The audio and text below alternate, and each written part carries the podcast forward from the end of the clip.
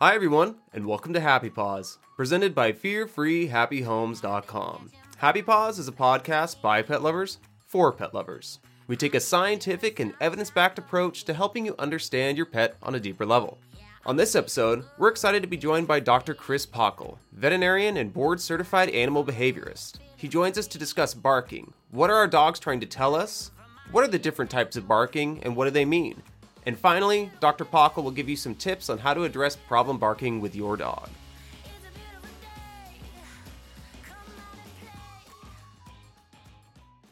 Dr. Pachel, so excited to have you here today. We are talking all about dogs barking and how they are communicating through their barks, as well as ways that we can address some problem barking and hopefully have a little bit more quiet in our home. So, are you ready to dive in?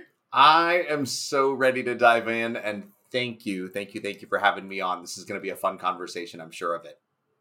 Well, I have been a big fan of yours for so many years. You are uh, an excellent veterinary behaviorist and well connected in the training world and just a great educator. I love that you educate in a way that makes things relatable and fun and doable. So I know that you're going to be the perfect person to talk to us all about barking. Well, thank you all for that. And I, th- I think the piece that I, I, latch onto the most there is connected within the training world. When mm-hmm. I started out in this profession, that wasn't necessarily the model that existed. We all kind of operated in our own silos, and, and there wasn't as much cross communication, uh, learning from one another as, as I think we're really leaning into now. And I couldn't be more thrilled about the possibility of learning from folks, and and, and hopefully, hopefully, I have the opportunity to teach just as much as I learn. Oh, I, I love that. Well, so talking about dogs talking through their barks, what is the purpose of a bark? And is this something that their wolf ancestors did? Is this something that's developed over time? I'd love to hear your thoughts. Oh my gosh. So, even diving in at this level. So, yes, so we know that canids vocalize, right? And and those could be barks, they could be whines, they could be other vocalizations as well. And and they are specific, right? It is a form of communication. And I think sometimes we lose sight of that just because we don't always understand exactly what's being said. And we might think of it even in terms like nuisance barking or excessive barking. And I have to remind myself sometimes to say, gosh, I, I wonder what's so important to this animal that they keep trying to send this message over and over and over again.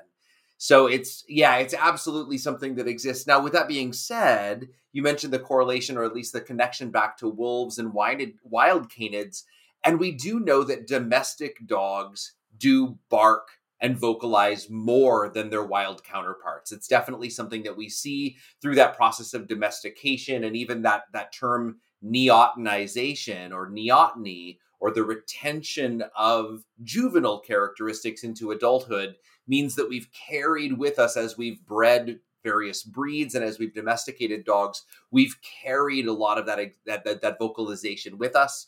And well in some breeds we've really exaggerated it. Yes.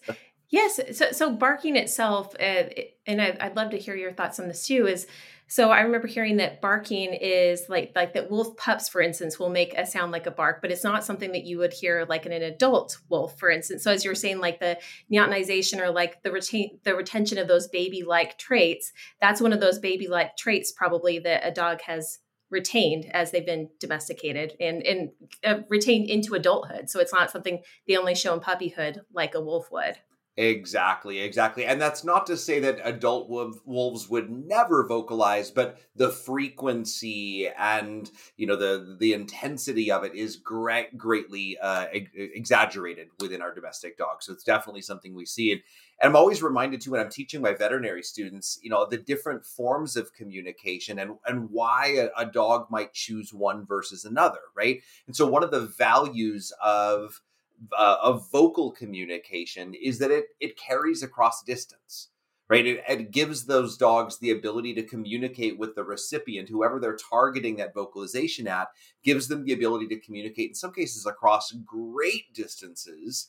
And yet that vocalization is in the moment. So they can change the message you know in in the blink of an eye if the message needs to change which is different from things like uh, urine marking, for example, where yeah, that communicates across distance through scent, but you can't really change it once you've put it out there in the world. So uh, vocalizations have a very specific function for dogs in in that regard. It's kind of fun to to see how they choose to use that. Yeah, that's a really good way to put it. And I've never really thought of it that way. That's yeah, very interesting. So, when you talk about dogs communicating a message and changing their message, can you give some examples of of how that vocalization may sound different from one type of vocalization to the other and what what changes you may be listening for?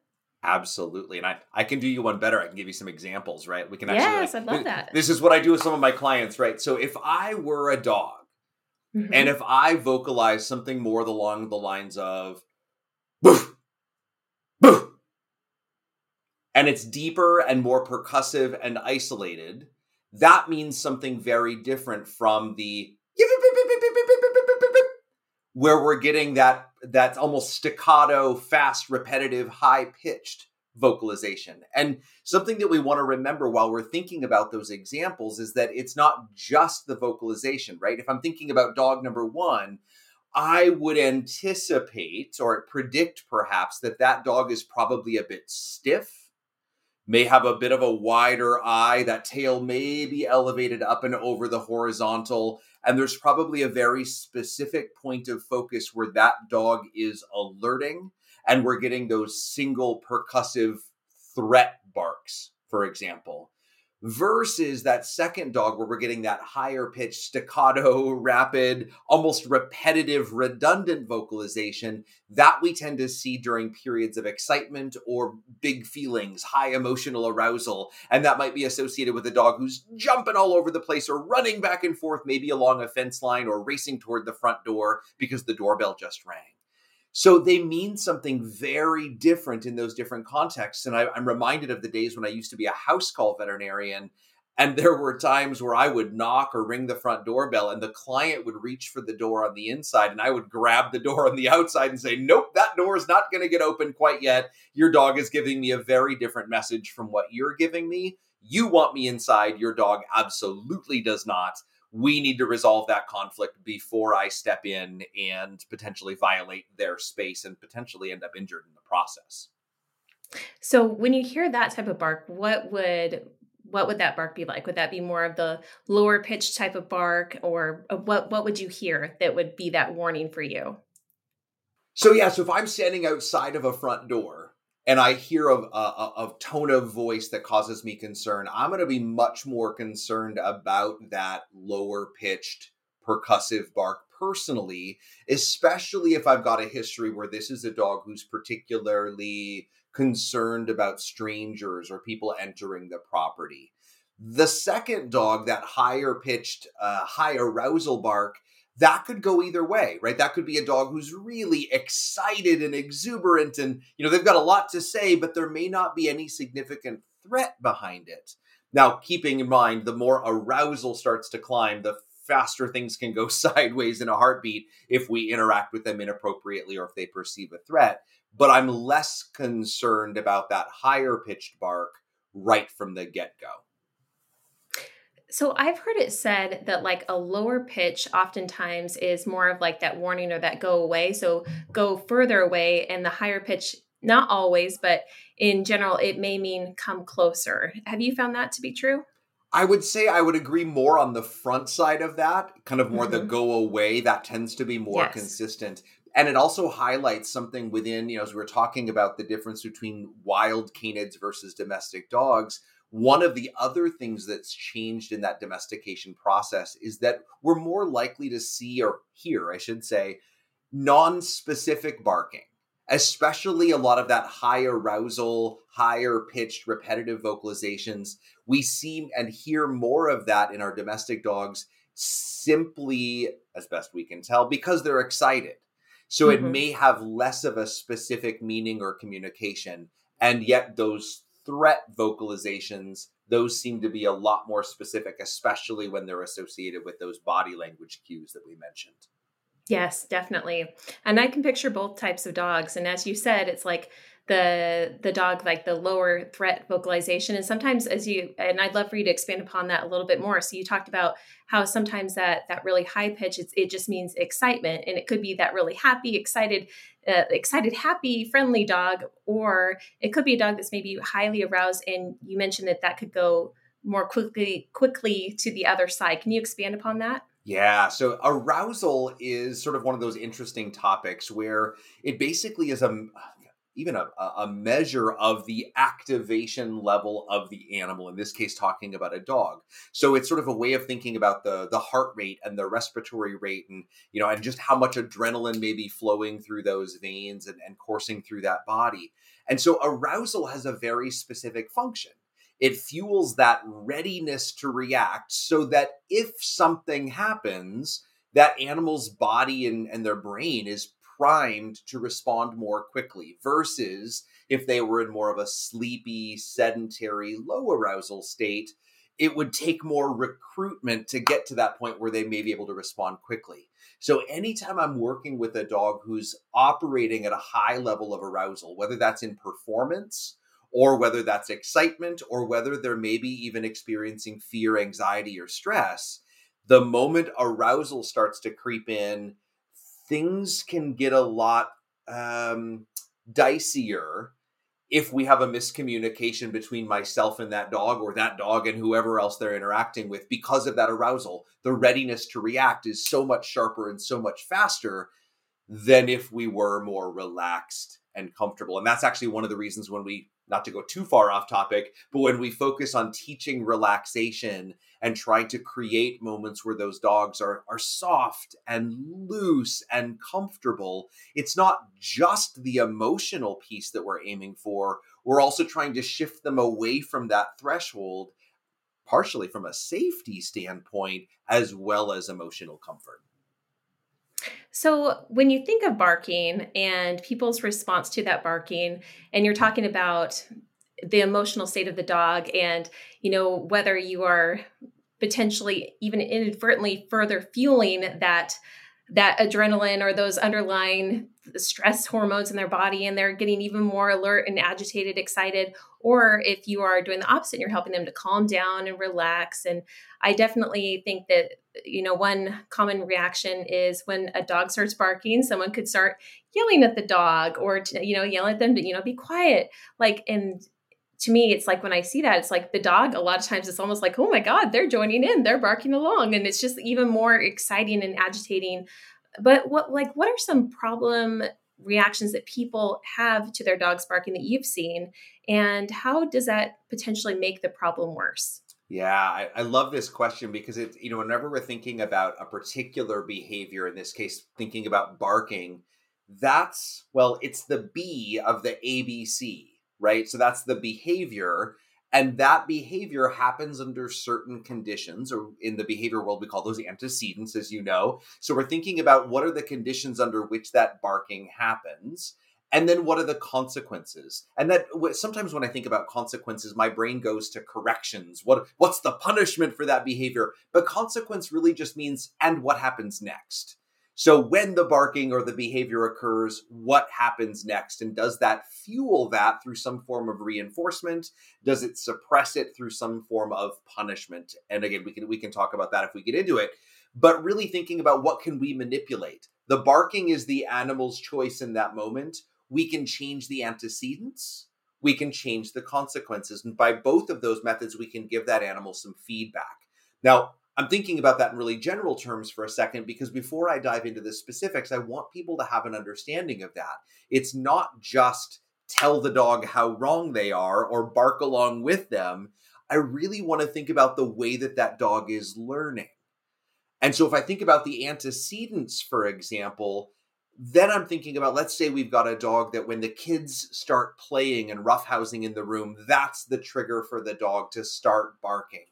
Well, in that case, the antecedent may be that chaos, the wrestling, the movement, the noises. It kind of fuels all of this, well, chaos that may have that dog chiming in. So if I'm trying to control that dog, or trying to teach that dog to respond differently, I may need to actually control the chaos a little bit even through the training process rather than just adding some sort of a consequence to that or trying to tell the dog no or stop that.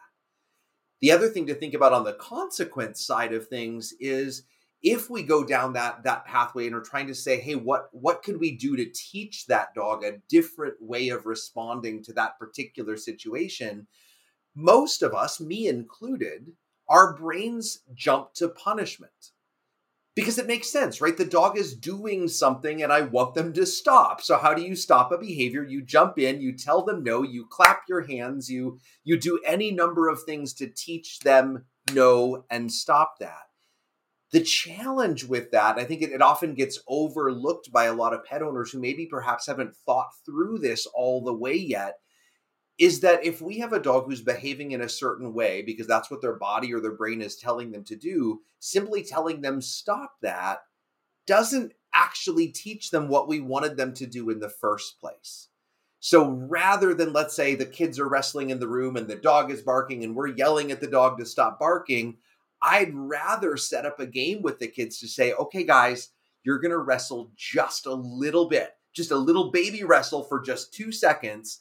And the moment the dog starts to chime in, we're going to call the dog over and we're going to ask him to lay down in his bed and we're going to give him three cookies in a row as fast as we can. You guys ready? Let's go. And so now we're actually teaching the dog when the kids wrestle, you can get paid with cookies by laying on your bed rather than barking and jumping around and maybe grabbing at pant legs or doing other things that may get you in trouble. So by going down the reinforcement pathway, we have the opportunity to actively teach in a way that really sets everybody up to be more successful in the long run. Absolutely. And you're changing the dog's basic underlying emotion, their feelings in that situation, I would imagine as well. We absolutely are. And that I think that's another thing. We're hitting on so many good things that I think sometimes get overlooked is that if we just focus on barking, is the dog barking yes or no? And that's the measure of success.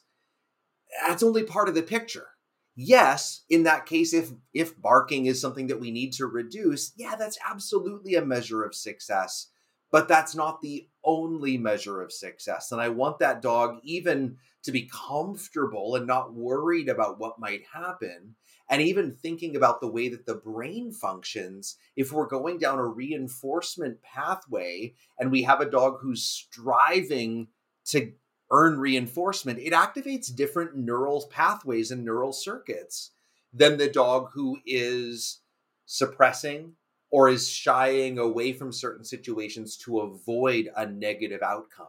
So it's not just about the measure of is the dog barking yes or no, it's actually truly peeling back those layers what's actually being processed in which way within that animal's brain and it does matter. I love that training too, where you are turning that antecedent or or that situation that prompts the barking in the first place, or or gets the dog, you know, agitated or excited and causes the barking. You are taking that situation and you are actually turning that into the cue to go lie down in their bed. So rather than saying bed or place, like eventually, I'm guessing you're as you were saying, like the whole cue to go to the bed is kids wrestling. Absolutely, and it's so fun when you actually work through the steps to make that happen when you see that little light bulb go off in the dog's eyes and i know that you know exactly mm. what i'm talking yes, about yes i do right i love you, that you see that moment and then the, you kind of just pause for a second and you wait for the dog to make that right choice and then we can celebrate that choice oh gosh it's just so much fun to see that come alive in front of you so, when it comes to barking, do you categorize barking into separate categories? And depending upon what type of barking, do you address it differently?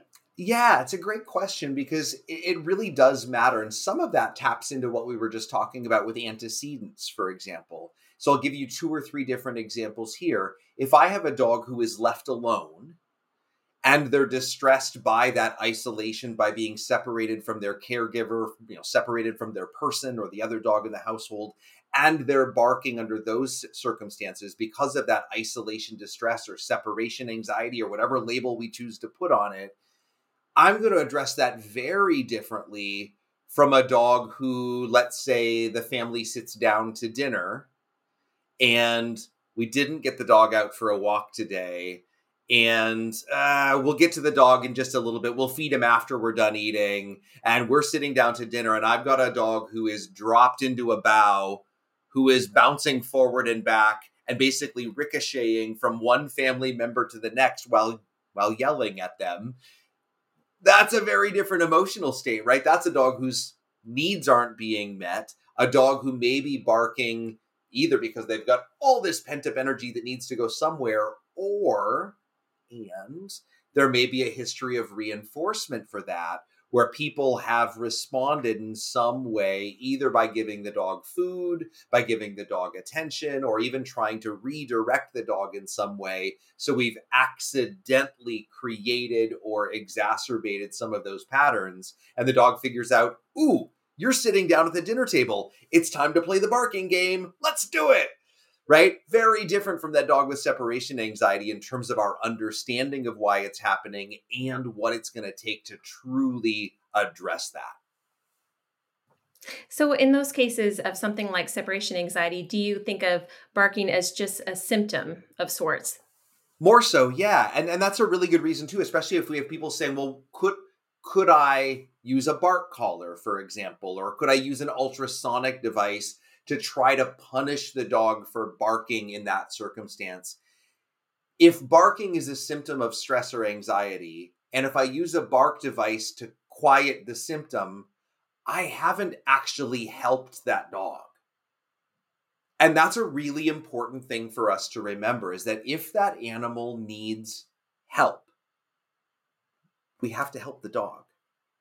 Right? We and, and I guess I, I say we have to help the dog Everybody might not agree with me, but I think we should, right? I think it's our obligation as their caregiver to say, no, no, no, I, I see you struggling. I'm going to do what I can to avoid leaving you alone. I'm going to do what I can to teach you how to be comfortable when you're alone versus just trying to quiet the symptom. So, what is a, a, are there other types of barking that you see? So, we've talked about separation barking, perhaps some of that attention or excitement barking. What are some other common types of barking? Yeah, so we've sort of touched on a couple of the other ones in passing a little bit. One might be a threat display, kind of a distance increasing bark where that vocalization is a way of the dog saying, saying, get away. I'm going to be a whole lot happier when there's more real estate between you and me. In other cases, we may see it as part of a predatory sequence. And what I mean by that is if we're thinking about a lot of the hunters who are quiet hunters, it would be silly for them to vocalize. And yet, if you've ever heard a beagle or a hound dog baying through the woods when they're hot on the scent of something out there in the woods, that is a part of their trailing and sort of alerting everyone around. We've got one, it's going that direction recruit, recruit, recruit, let's go. It's a different function, right? And it sounds different. And, and we also see some of the breed related traits that may show up in different ways with some of those vocalizations too. I one type of barking that and it's not necessarily even barking, it's more like a like really excited almost scream and my my pug Bruce, for instance, used to do that when I would throw the tennis ball. It was so funny. People would just like look over from way on the other side of the park where it's like there's this screaming dog running after the tennis ball. And you mentioned like the predatory sequence and and you know for him I, I mean definitely it's like you know play for us you know we think of it as play but it, it is it's that practice is that expression of part of that that predatory behavior that's innate to them.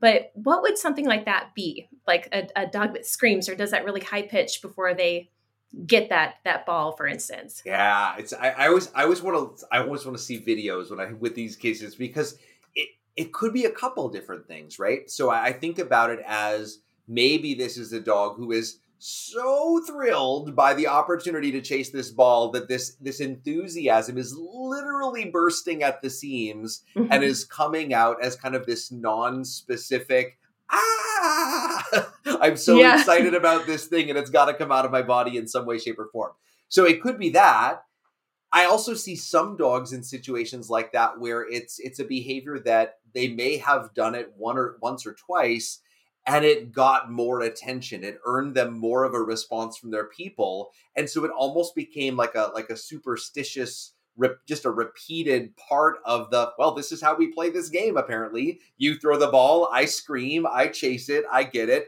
Repeat repeat repeat repeat repeat. And there may be a reinforcement element to that pattern as well. Sometimes we can tell the difference in body language and sometimes we can't and that's you know something I always have to remind myself too is that when even when we look at some of these categories, whether it's that threat bark or the high pitched excitement or the distressed vocalization, we can make some some guesses or some hypotheses about what we think is going on, but we don't always know. And so I'm always looking, you know, in, in any of these situations, I'm listening to hear what that what what sounds that animal is making, but then I'm also looking at the body language because if they're excited, if that's the reason they're doing it, I'm probably going to see signs of that excitement somewhere else in their body language as well.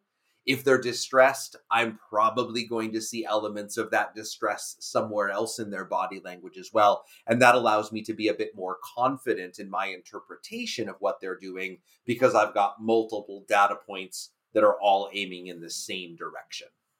That def- definitely makes sense. So, a couple types of barking that I want to throw at you and get your your thoughts on. So, the dog that just runs out in the yard and they start barking at the fence line at the neighbors, or they are more focused on barking, it seems, than doing their business out in the lawn. Like in that situation, what is going on and what would be just some general tips on how to deal with that? Great, great. I, I love that we're getting into some of the practical solutions here too. This is going to be yes. fun. Uh, so for those dogs who kind of preemptively announce themselves to the world mm-hmm. or charge the fence line, oftentimes those are dogs. Again, I'm, I don't want to go too far down this like assumption of what's going on, but mm-hmm. oftentimes I find that those dogs are either experiencing a level of fear, anxiety, and stress, and there's a level of worry about is is there something out there that I need to chase away, or and in some cases they've been successful with that in the past that there was something out there whether it was a squirrel whether it was a mail carrier going past that past the, the home whether it was a car going by on the opposite side of the fence something was there. The dog reacted the thing went away reinforcement happened and we get better and better and faster to employ that strategy the next time around. And so we get this reinforcement pattern that starts to happen. And those two can actually go together where we have some fear, anxiety, and stress and reinforcement happening. But it's often something that develops not just as a single event, but it happens because of repetitive learning. And that's an important thing to remember because when I'm talking with pet owners about, well, what do you do about it when you've got that dog where you open the back door and they charge out screaming at the world, even if there's nothing there? That's not something that happened overnight. We're probably not going to fix it overnight either. And, right, it, it, it takes time. Now, we, we may be able to fix it quickly, but it's not a matter of just saying, well, what do I do now? It's been going on for 18 months, but now I want it gone by Tuesday uh, maybe, maybe not, right? But what can we do in those situations? The first thing that I tend to really stress to my clients is that number one, I don't want your dog to have the opportunity to practice that behavior.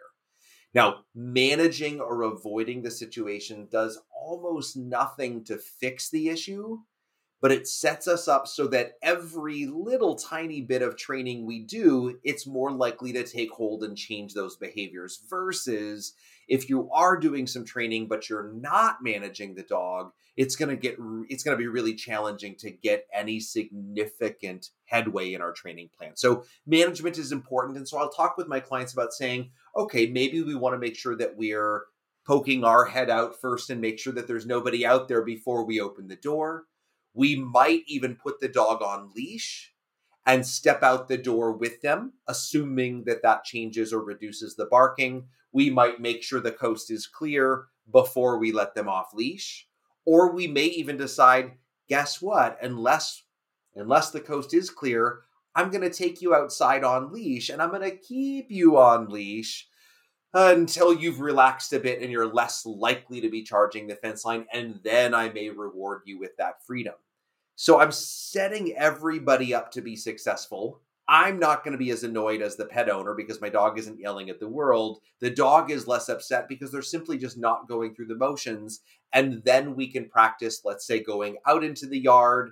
And one example might be we go outside and we've pre scattered a couple little kibbles in the grass for them to, to sniff through. So I've changed that expectation of door open now predicts, well, nature's snuffle mat out in the yard and they're going to go that. out and snuffle. And then we go back inside. I step out, put some food out, step back in, open the door, dog comes out, snuffle mat. And we repeat that. And I'm now changing the dog's expectation where they're able to exit the house immediately nose to ground rather than voice to the world or charging the fence line. And again, what we're coming back to is what do I want you to do in this situation rather than stop that? Yes. Really, really great thoughts there. So, so, and I, I know there may be some similarity in this question too, but for the dog that is just the patroller of the home, so they are barking at any odd sound that they may hear and whether it's like a siren or maybe someone passing by and there's talking or and you know this may heighten especially when there's something like a, a the doorbell rings or a package is delivered. And like how do we i know that that's kind of a multifaceted question but how do we address this situation with a dog that that is just very talkative about their feelings? And and it feels to that person like it's just they're constantly battling their dog's barking. Yeah. One of my questions to the owner in that case is ultimately, what do you want the outcome to look like? And the reason I start there is that I work with clients where some of them are really, really annoyed by any vocalization. Others actually like it a little bit, where they actually want to know that gosh, there's something happening in my neighborhood. There's someone at my door. I would love to be alerted to that. But I also want my dog to stop after three barks or five barks or, you know, 12 seconds or whatever the measure is. So the reason I start there is that I'm trying to figure out what am I aiming for? Do I truly want to be able to teach the dog when you hear a knock at the door, do this? Or am I actually training a sequence that means knock at the door, charge the door, bark, bark, bark, bark, bark, and then I'll call you off and then reinforce quiet at that point. They're very different outcomes. And I want to make sure that if I'm going to be guiding that from a training standpoint, I'm headed toward the outcome that that particular owner is going to see as a success rather than some arbitrary definition of success that I think is appropriate because that's how I would do it in my household. I, I really like that. I, I, know that for me, for instance, I definitely like that my dogs will alert me to something strange. And actually, this literally just happened last week where our little rescue dog, she, I say little, she's, you know, around 60 pounds, our rescue dog Nova.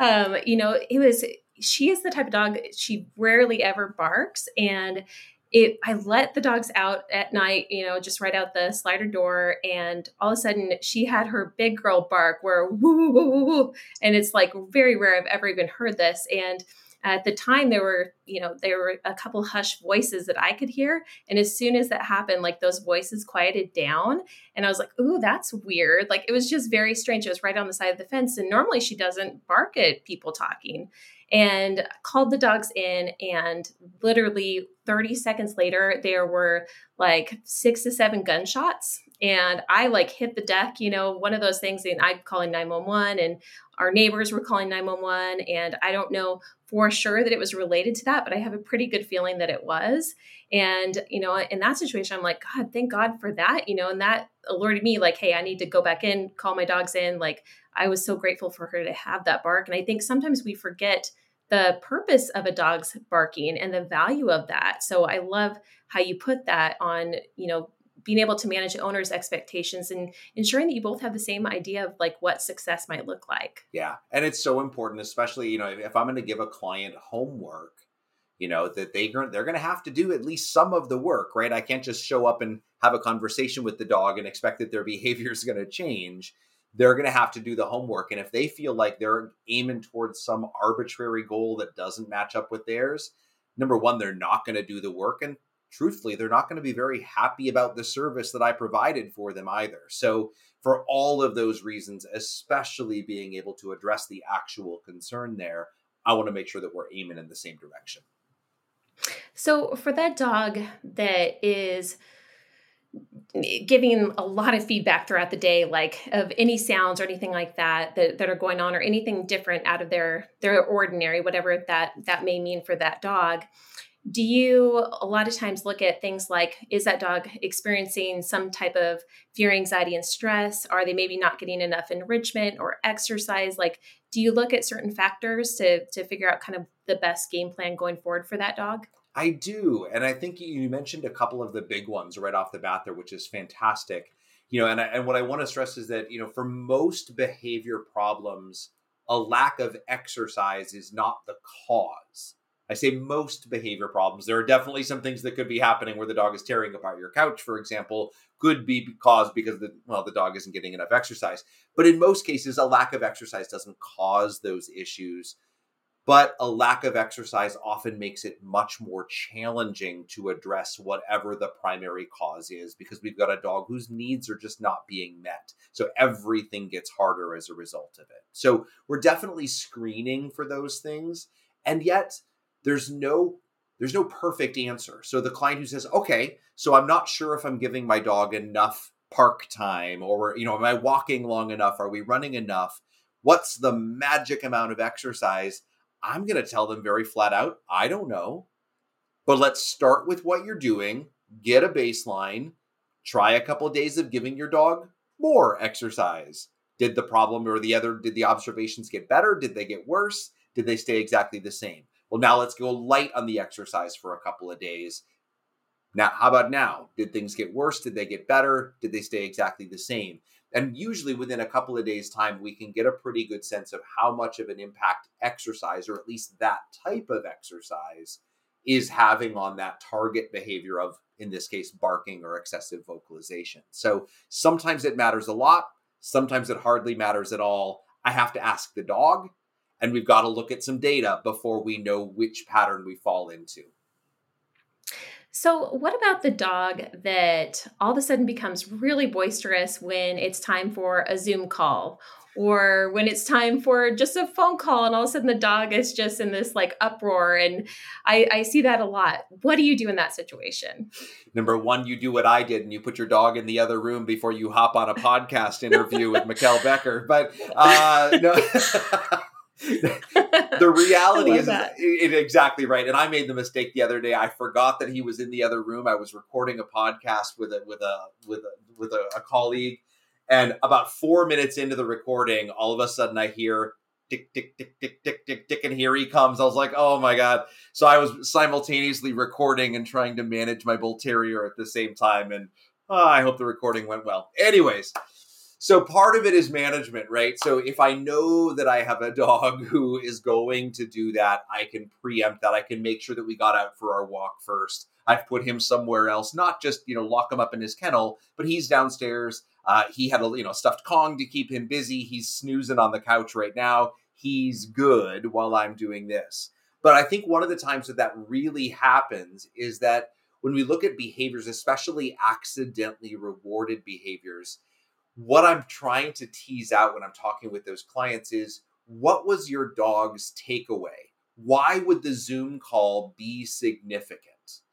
And it, it, can be a couple of different things. In some cases, that may be a signal to your dog that your attention is shifting away from them because you've been playing with them all morning. And so, Zoom call or phone call or whatever that signal is means a loss of attention.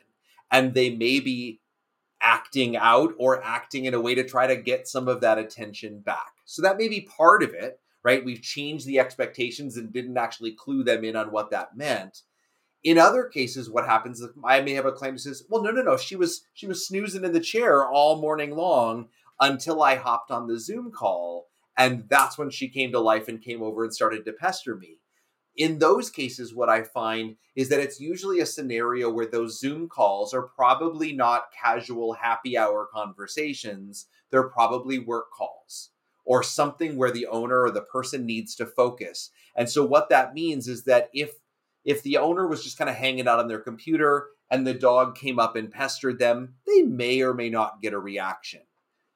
But if mom or dad are on a work call and they don't want to be disturbed, they respond to me every single time because they're trying to shush and push and try to make this problem go away.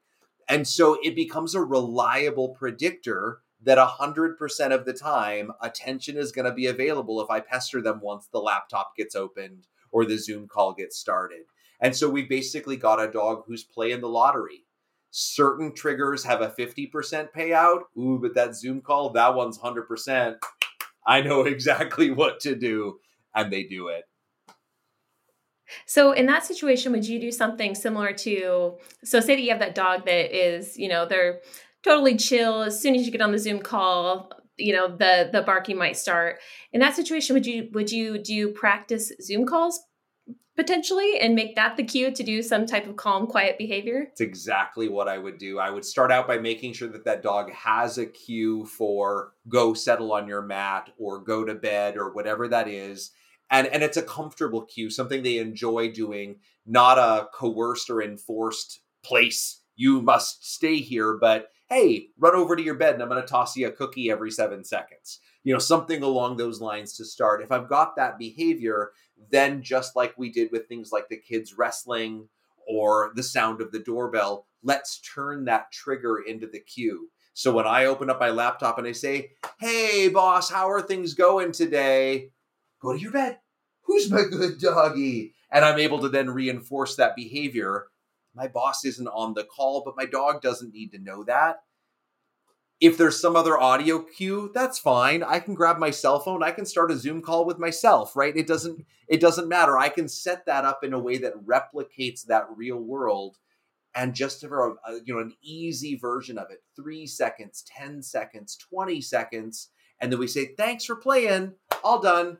Okay, and then we release the dog from the bed. So we're starting out with something easy. We practice, we make sure that we've got some fluency and some repetition. Eventually, once the dog is able to do that for a long enough duration with those intermittent food reinforcements or whatever we're using to, to provide that praise and attention and reinforcement, then I may choose to have them with me in the room when I need to actually pop on a work call. But until then, I'm going to go back to strategy number one. We went for a walk, I'm going to put you elsewhere, and I'm not going to need to deal with you because I don't want you getting practice doing it wrong. So, what about in the situation of dogs playing with other dogs? So, what I'm thinking of, so two scenarios here would be the dog that's really boisterous in play. They they get excited, they're happy. It's this mutual play, and they're showing good play behavior, but they just talk a lot, which can sometimes feel upsetting or embarrassing for the pet parent. So, that situation, as well as the dog that uh, I think of my parents' dog, Cutie Pie, for instance, we call him the fun police, where if the dogs are roughhousing too much, he starts to do this certain type of barking where it's like, hey, you guys, you, you better better quiet down. And if they don't, you know, he's he's gonna go in there, he's gonna separate them. Can you talk about why that barking might be happening in those situations and what you could do about it, if anything. Yeah. So, on the first example where we have, as I love the way you describe this, appropriate play. The dogs are getting along with one another. There's not a conflict, but I would presume, or at least predict, that the energy level of that play is probably pretty high if we're getting that level of barking, at least more often than not. So, two things immediately come to mind. One, I might practice calling those dogs in and out of play so I might send them off to play, but maybe just for 15 or 20 seconds or so, especially if the play is something that they ramp into. So I may create short little segments of play and then call the dogs over excitedly, ask them to come over to me, offer a sit, for example, maybe a down if they're really good at that, something they can perform. Maybe we do one or two cues, they get a couple of rewards, and then I release them to go back and play again go off and play for another 18, 20 seconds, practice the recall again. And so I'm basically managing the energy level of play before it skyrockets and takes on a life of its own. So that's one way to handle that.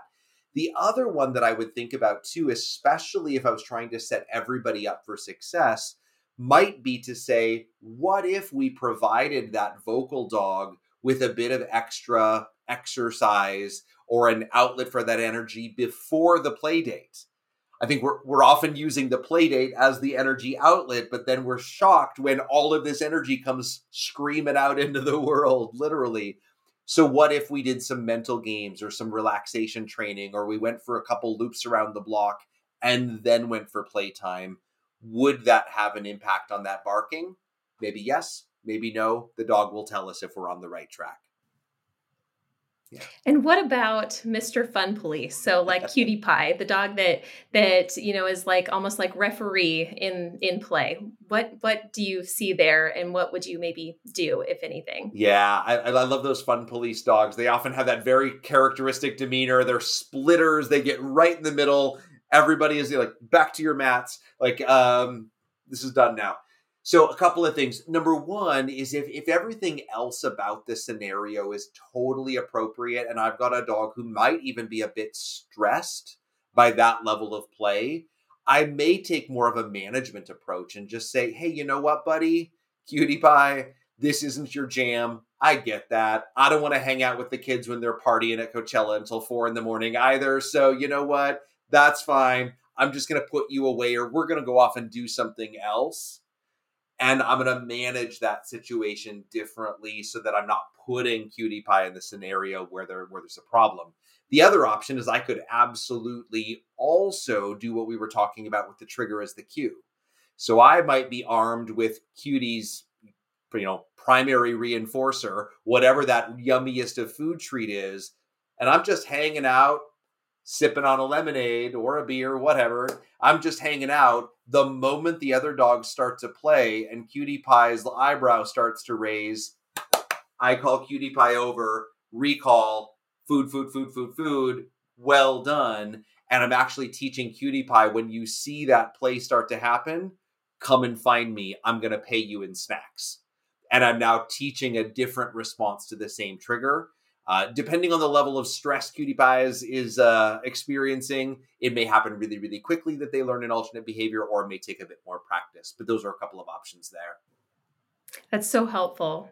So, a last question that I have that I mean is sort of more of a story, but I'd love to hear your thoughts on this and see if you've found this to be true in your own life or with some of your clients. But I with my own dogs, it real I first noticed it with my pug Willie, where he would, in essence, and it must have just been learned through experience, but he would, in essence, trick the other dogs into dropping their chewy or their food puzzle by pretend barking at the door. And so he would he would rush through a like that alert barking. But then as soon as the other dog, and if, if the other dogs didn't follow him, then he would do it again and do it with even more gusto.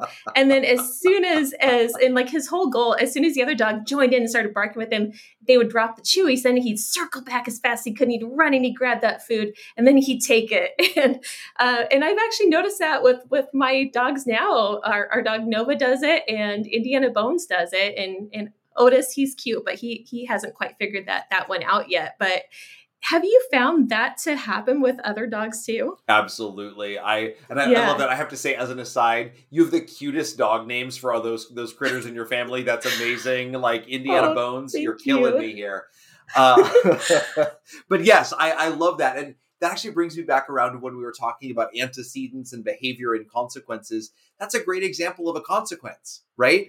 When I bark at the door, you abandon the bone. Now that's available. That's amazing. So I'm going to reinforce the barking at the door to get to that consequence of having bone access. And so my suspicion is that it probably happened the first time almost as a fluke where it was one of those like okay maybe there was something at the door maybe there wasn't but i barked and i ended up with a bone how did how did that happen but i don't know but let's repeat that again and and we start to get that repetition and you and i would imagine just the way you described it too it may have started out a bit more sort of rough or crude and with practice it gets more and more intentional more refined more precision. You might even have the dog who is barking at the window half-heartedly looking over their shoulder waiting for the abandonment so they can peel off and it's amazing to see. I, they're so incredibly smart. I love watching them me too. I, I'm like always learning. I think that's the cool thing about what we do is you it's it's ongoing. You're always learning new things and discovering new things. And yeah. Any final thoughts from you on barking? Yeah, you know, I think, you know, just in, in kind of on the heels of that conversation we were just having there, you know, we think about the intelligence and so much that's going on in their worlds that we have no visibility of to me, it's a reminder of the relationship that I want to have with the dogs that I live with. If I were to approach that relationship as a I'm the owner, I'm the person because I said so. I'm going to micromanage all of your behavior and you're going to do everything I say because I said so. To me, I think we sort of lose some of the some of the joy that is the dog, that is the dog human relationship. And so even as we're talking about something as specific as barking, that factors in here, right? Because barking can be a big problem. And I don't mean to undermine or, or, or downplay that. Barking can be a really huge stressor and you know could even have people evicted from their homes depending on the circumstances so it i'm not saying it's just this little little normal thing that we need to accept but i think when we when we really lean into who is that dog what are they trying to communicate how can we better understand that can we meet their needs can we channel that in more appropriate ways we start to develop a dialogue and a conversation rather than turning into the punisher or the corrector or or those things that may actually not be what we were looking for with our relationship in the first place and barking is just a place where that all gets highlighted for me uh, that's really really well said well, thank you so much, Dr. Pachel. Loved our conversation. I always love getting to hear you speak in your just unique, fun way that just makes it just something I can retain for life, really. So thank you for this. And I would love to have you back again soon. Absolutely. I look forward to that. Thanks for having me on. And yeah, this has been an absolute pleasure today. Thank you.